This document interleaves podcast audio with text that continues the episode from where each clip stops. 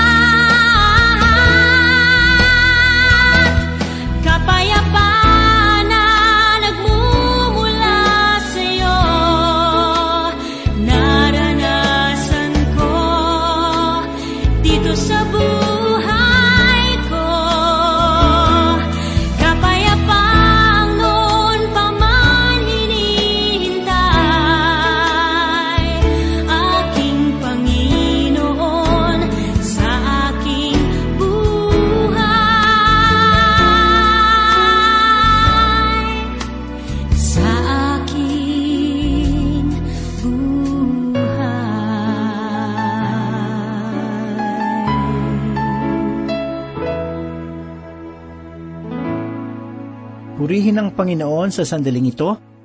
Isa pong pagkakataon muli upang pag-aralan at matuto sa mga salita ng Diyos. Halina't samahan ako at tuklasin ang mayamang katuruan ng Panginoon. Si Pastor Dan Abangco po ang inyong tagapanguna.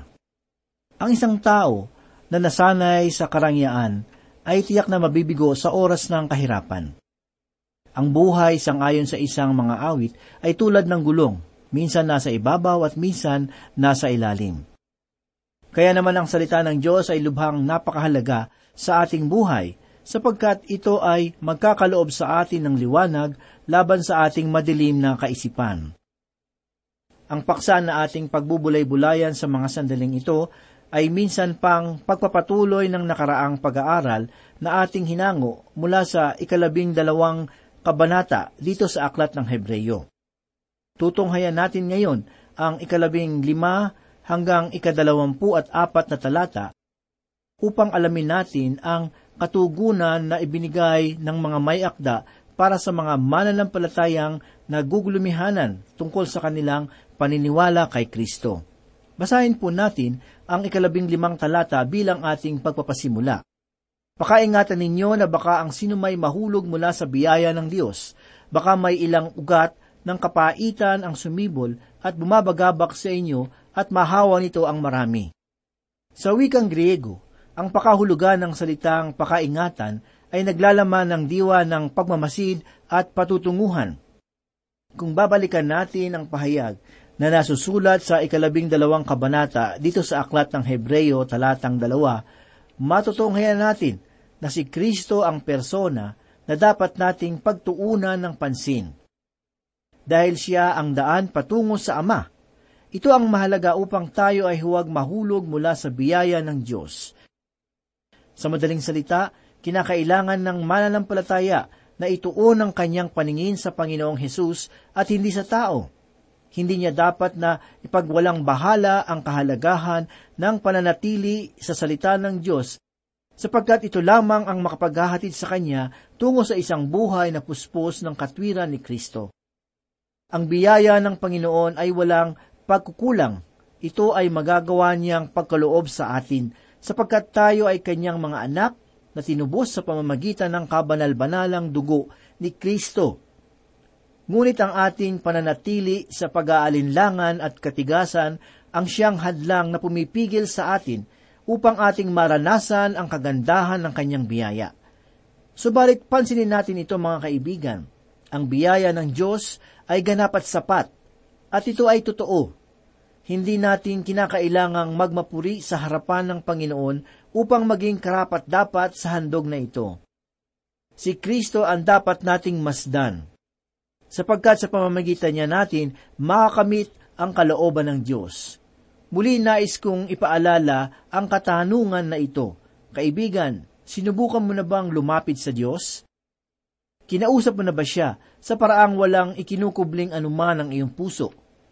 Hindi natin kinakailangan na magkunwari sa harapan ng Panginoon dahil nababatid niya ang ating pagkatao pusong nagpapakumbaba ang nais makita sa atin ng Diyos sapagkat hindi siya nalulugod sa mapagmataas. Patuloy pa ng mayakda, baka may ilang ugat ng kapaitan ng sumibol at bumabagabag sa inyo at mahawa nito ang marami. Tayo ay mayroong kasabihan na ang mga kamatis sa sisidlan ay binubulok ng isang sira na kamatis na nasa gitna ng karamihan. Ibig sabihin, dapat tayong mag-ingat sa mga bagay na makapagpaparumi sa ating puso. Hindi natin dapat hayaan na mangibabaw ang hinanakit sa ating kalooban, sapagkat ito ay magiging kapaitan na sisira sa buhay ng iba. Ang sabi pa ng mayakda sa ikalabing anim na talata, ganito po, Tiyakin ninyong walang sino man sa inyo na maging gaya ni Iso na mapakiapid o lapastangan na kapalit ng isang pinggang pagkain ay ipinagpalit ang kanyang sariling pagkapanganay. Ang pakikiapid na tinutukoy dito sa talata ay isang espiritual na kalagayan. Nais ipaabot ng mayakda na ang pagtalikod mula sa Diyos tungo sa laman ay naghahatid ng kapahamakan. Sapagkat tulad ni Iso, hindi niya pinahalagahan ang karapatan ng kanyang pagkapanganay – ipinagbili niya ito, mapagbigyan lamang ang pita ng laman. Ngunit ano ba ang mayroon sa pagkapanganay? Bakit gay na lamang ang pahayag ng banal na kasulatan tungkol sa kahalagahan nito? Marahil, mahalagang maunawaan natin na ang karapatan ng pagkapanganay ay may espiritual na pagpapala. Nangangahulugang ito na si Iso ay magiging saserdote ng sambahayan ni Abraham at ang kanyang lahi ay magiging lipi na pagmumula ng Mesaya. Ngunit hindi ito naunawaan ni Iso sapagkat wala siyang kasiyahan sa mga bagay na espiritual. Ang salitang lapastangan na tinutukoy sa talata, kung susuriin sa wikang Latin, ay nangangahulugan ng pagwawalang bahala sa templo. Inilagay nila ang gayong pagkakasalin sapagkat nais palabasin ng mga may akta na si Iso ay walang pakikipag-ugnayan at pagpapahalaga sa Diyos. Siya ay laban sa Panginoon. Hindi niya nakikita ang spiritual na kahalagahan ng kanyang pagkapanganay, kundi ay ipinagpalit niya ito sa isang tasang pagkain dahilan sa kanyang kamangmangan. Maraming mga tao ngayon ang maituturing natin na nasasakdal sa kalagayan na dinanas ni Iso Ipinagbibili nila ang kanilang espiritu sa pamamagitan ng pagpapaalipin sa mga bisyo, kalayawan at mga paglabag sa kautusan. Ang babala ng mayakda ay mahalagang pahayag na dapat nating bigyan ng pansin, sapagkat ang paglayo sa Panginoon ay nagdudulot ng patay na pakikipag-ugnayan sa Diyos. Ang sabi ng ikalabing pitong talata, Nalalaman ninyo na pagkatapos nang nais niyang magmana ng pagpapala, siya ay itinakwil sapagkat wala na siyang natagpuang pagkakataon upang magsisi, bagamat pinagsikapan niya ito na may pagluha. Ang pangungusap sa talata na ito ay madalas na nabibigyan ng maling kapaliwanagan. Para sa ibang tagapagturo, ang pagluha ni Iso ay nagpapahayag ng wagas na pagsisisi. Subalit ang kaisipan ng mayakda ay nagpapahayag ng ibang pananaw. Nais niyang ipaalam sa mga Hebreyo na ang pagluha ni Iso ay dulot pa rin ng kasakiman. Sapagkat noong kanyang malaman na ang pagiging panganay ay may kalakip na pagpapala at pangako, pinagsikapan niya itong ibalik upang siya ay magtamasa ng dalawang sali ng pagpapala. Sa madaling salita, ang pagluha ni Iso ay hindi udyok ng pagbabalik loob sa Diyos, kundi ng sakim na pagnanais na mapasa sa Kanya ang bagay na Kanyang ipinagbili. Kaibigan, magsilbi babala sa atin ang masamang pag-uugali at pananaw ni Iso, sapagkat madalas ang tigang na kalagayan sa ating buhay espiritual ay dulot ng pagwawalang bahala sa mga bagay na espiritu. Tayo ay magpatuloy at basahin natin ang ikalabing walo hanggang ikadalawampu at isang talata na ganito po ang sinasabi, sapagkat hindi pa kayo lumapit sa bundok na nahihipo, sa apoy na nagliliyab, sa kadiliman, sa kapangyarihan, at sa unos, sa tunog ng tumpeta, at sa tunog ng mga salita na ang nakarinig ay nakiusap na huwag nang magsalita pa sa kanila ng anuman. Sapagkat hindi nila matiis ang iniuutos na maging isang hayop man ang tumungtong sa bundok ay pagbabatuhin, at kakilakilabot ang nakikita kaya't sinabi ni Moises, ako'y natatakot at nanginginig. Ang tagpo na ating mababasa sa mga talata ay naganap sa panahong ipinagkaloob ng Diyos ang kanyang kautusan sa bansa ng Israel sa pamamagitan ni Moises. Ang mga taong pinag-uukulan ng pahayag na ito ay walang iba kundi ang mga Hebreyo na nananalig sa Panginoong Heso Kristo. Ang katotohanan ito ay dapat na matanim sa ating isipan sa bawat bahagi ng aklat na ito. Dahil ang mga mananampalataya na pinag-uukulan ng mayakta ay ang mga Hudyo na nananampalataya kay Kristo simula noong Pentecostes. Ang paglaganap ng Ebanghelyo sa buhay ng mga hintil ay hindi pa nagaganap sa panahong iyon. Dahil noon lamang sina Pablo at Barnabas ay ibinukod ng Espiritu ng Diyos para sa gawain. Ang paglaganap ng Ebanghelyo sa buhay ng mga hintil ay hindi pa nagaganap sa panahong iyon, dahil noon lamang sina Pablo at Barnabas ay ibinukod ng Espiritu ng Diyos para sa gawain, ay ang Ebanghelyo ay lumaganap sa mga hintil. Ang mga Hudyo na nasa Jerusalem na sumasampalataya kay Kristo ay nasadlak sa kalagayan na ibang-iba sa kanilang kinaugalian. Sila ay lumaki sa mga katuruan ni Moises at sa pagsamba sa loob ng templo. Ngunit ngayon, sila ay tinuturuan ng bagong aral na nagsasabing hindi na sila napapasailalim ng kautusan. Ang bagay na ito ay naging malaking palaisipan para sa kanila. Iniisip nilang ang kanilang pananampalataya sa Diyos ay tila walang buhay dahil sila ay wala sa loob ng templo upang gumawa ng panambahan. Kaya naman bilang tugon sa kanilang suliranin, ang mayakda ng Hebreyo ay sumulat sa kanila na nagsasabing, Hindi na kautusan ng Sinai ang lugar na kinalalagyan ng iyong pananampalataya, sapagkat ang Diyos ang nagkaloob ng bagong tipan sa pamamagitan ng kanyang anak upang kayo ay mapasailalim na ng biyaya. Kaibigan, ang bundok ng Sinai ang siyang lugar kung saan tatlong libong mga Israelita ang namatay dahilan sa kanilang paghihimagsik. Subalit, nakatatawag pansin na malaman na tatlong libo rin na mga Hudyo ang tumanggap ng kaligtasan sa araw ng Pentecostes. Ito ay dahilan sa kanilang pananampalataya kay Kristo. Mayroong kamatayan na kalakip ang pagkakaloob ng lumang tipan. Ngunit, buhay ang kaloob ng Ebanghelyo. Ang kautusan ni Moises ay hindi nakalulugod sa anumang paraan ng pagbibigay nito. Ang kapaligiran ay binabalot ng kulog, ng kidlat, ng lindol at apoy habang ang tunog ng trompeta ay palakas ng palakas. Naalala ko tuloy ang patotoo ng isang pastor tungkol sa isang babae na kilala sa kanyang yaman at pagpapakalayaw. Siya ay dumalo sa isang simbahan at nakikiisa sa mga gawain. Ipinapalagay niya ang kanyang sarili na mabuting mag-aaral ng salita ng Diyos, bagamat ang kanyang buhay ay nasa sadlak sa mga kahiyahiyang mga gawain.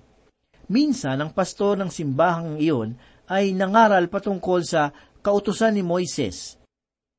Ang babae na ito ay manghang-mangha sa aral na kanyang narinig, kung kaya't matapos ang pangangaral, nilapitan niya ang pastor at nagsabi, Alam mo, pastor, napakaganda pala ng kautusan.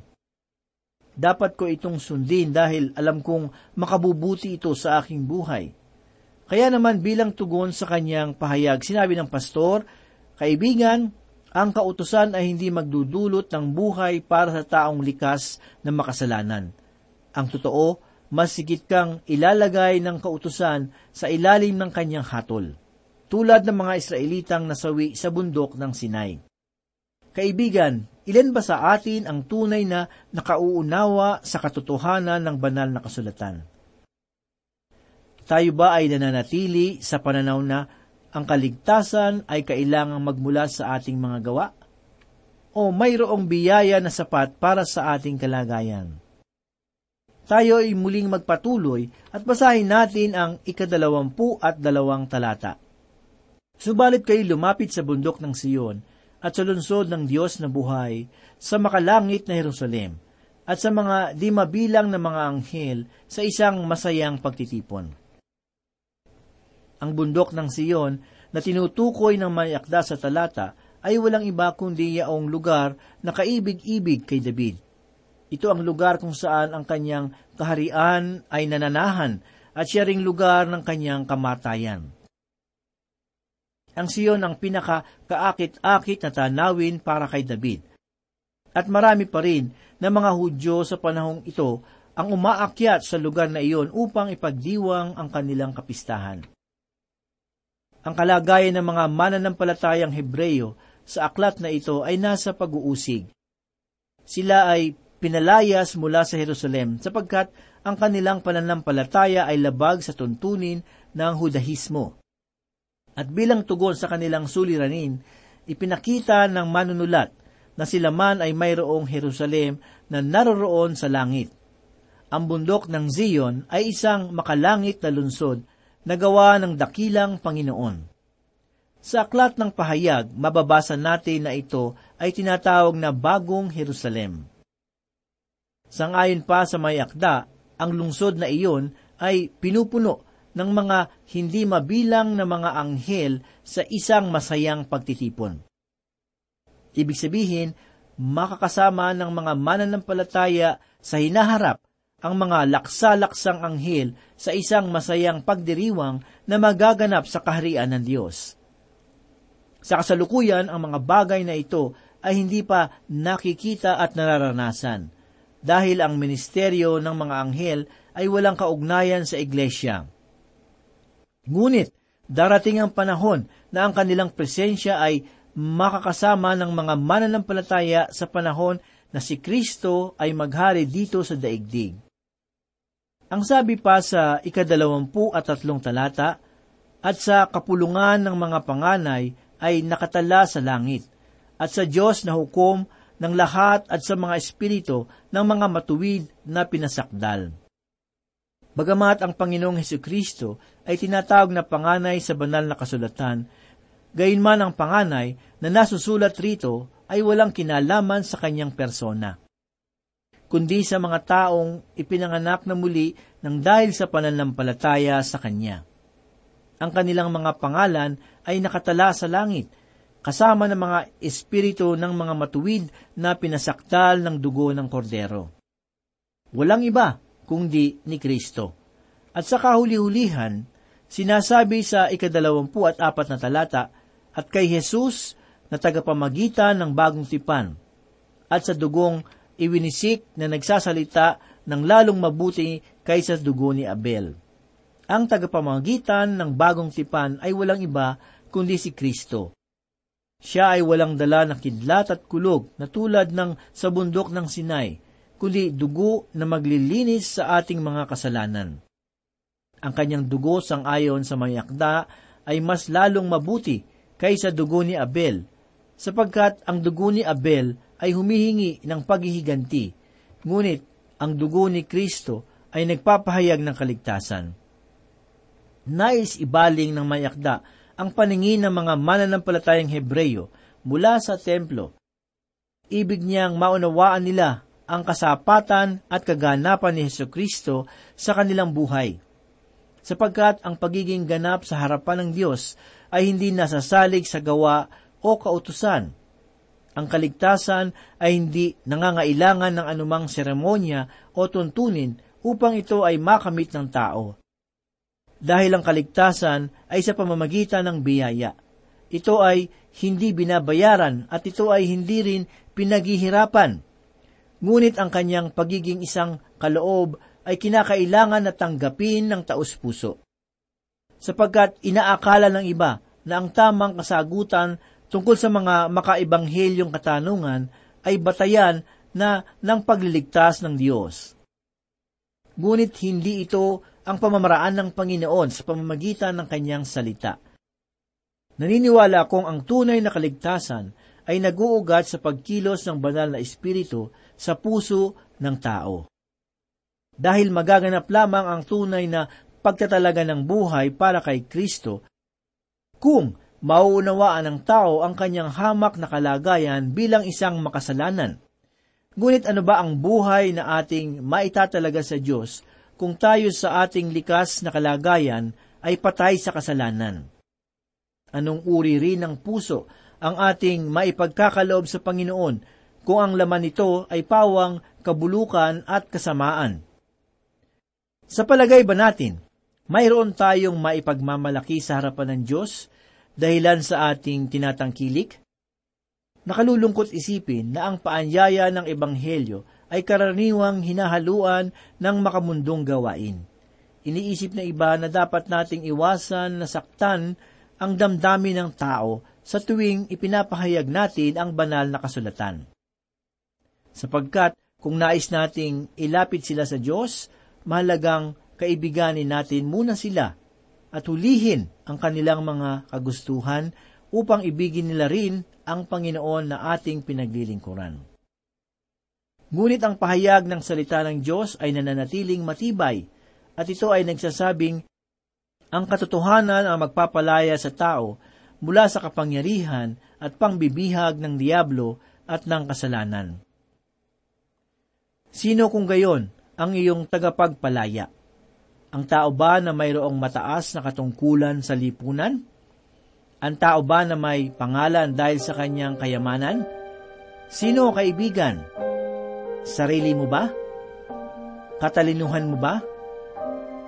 o si Kristo na namatay dahil sa iyong kasalanan at nabuhay na magmuli para sa iyong pananampalataya. Manalangin po tayo.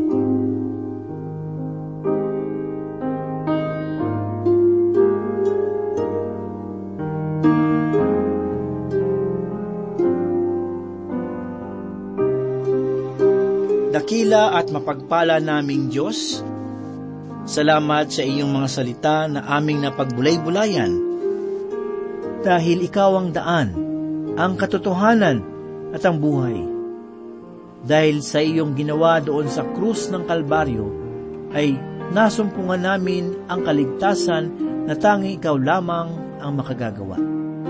Tulungan mo kaming mamuhay na kalooban at katwiran mo ang aming sinusunod. Sa mga sandaling ito, loobin mo nawa na matatak sa aming mga puso at aming maisabuhay ang iyong kalooban. Pagpalain mo, O Diyos, ang aming mga tagapakinig. Batid mo po ang kanilang mga pangangailangan, ang kanilang mga pinagdadaanan, ang mga pagsubok sa kanilang buhay, at ang samot-saring tukso sa kanilang buhay. Tulungan mo po na maging matatag ang kanilang pananampalataya upang sila ay maging matagumpay. Ito po ang aming samod dalangin sa pangalan ni Jesus. Amen. Huwag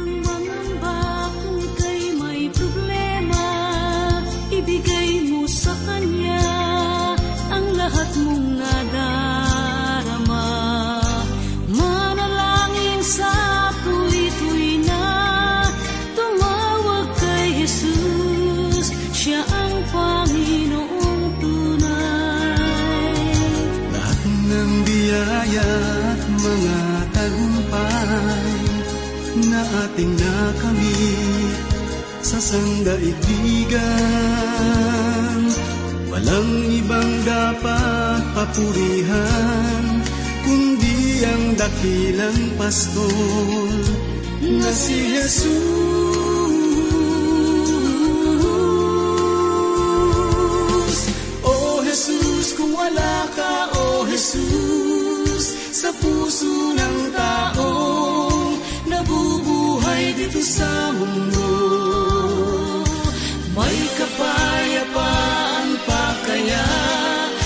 biligayang kakaunti.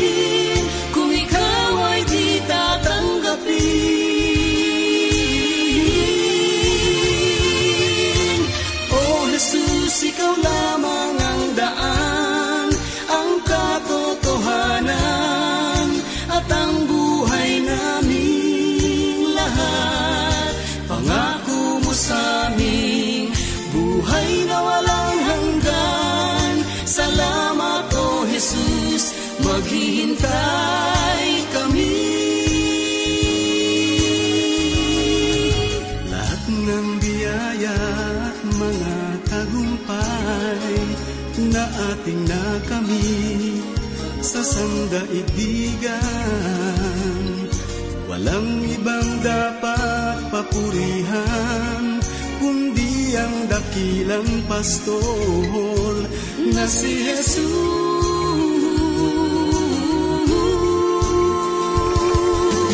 Oh Jesus, kung wala ka, oh Jesus, sa puso ng taong nabubuhay dito sa mundo. May kapayapaan pa kaya at ligayang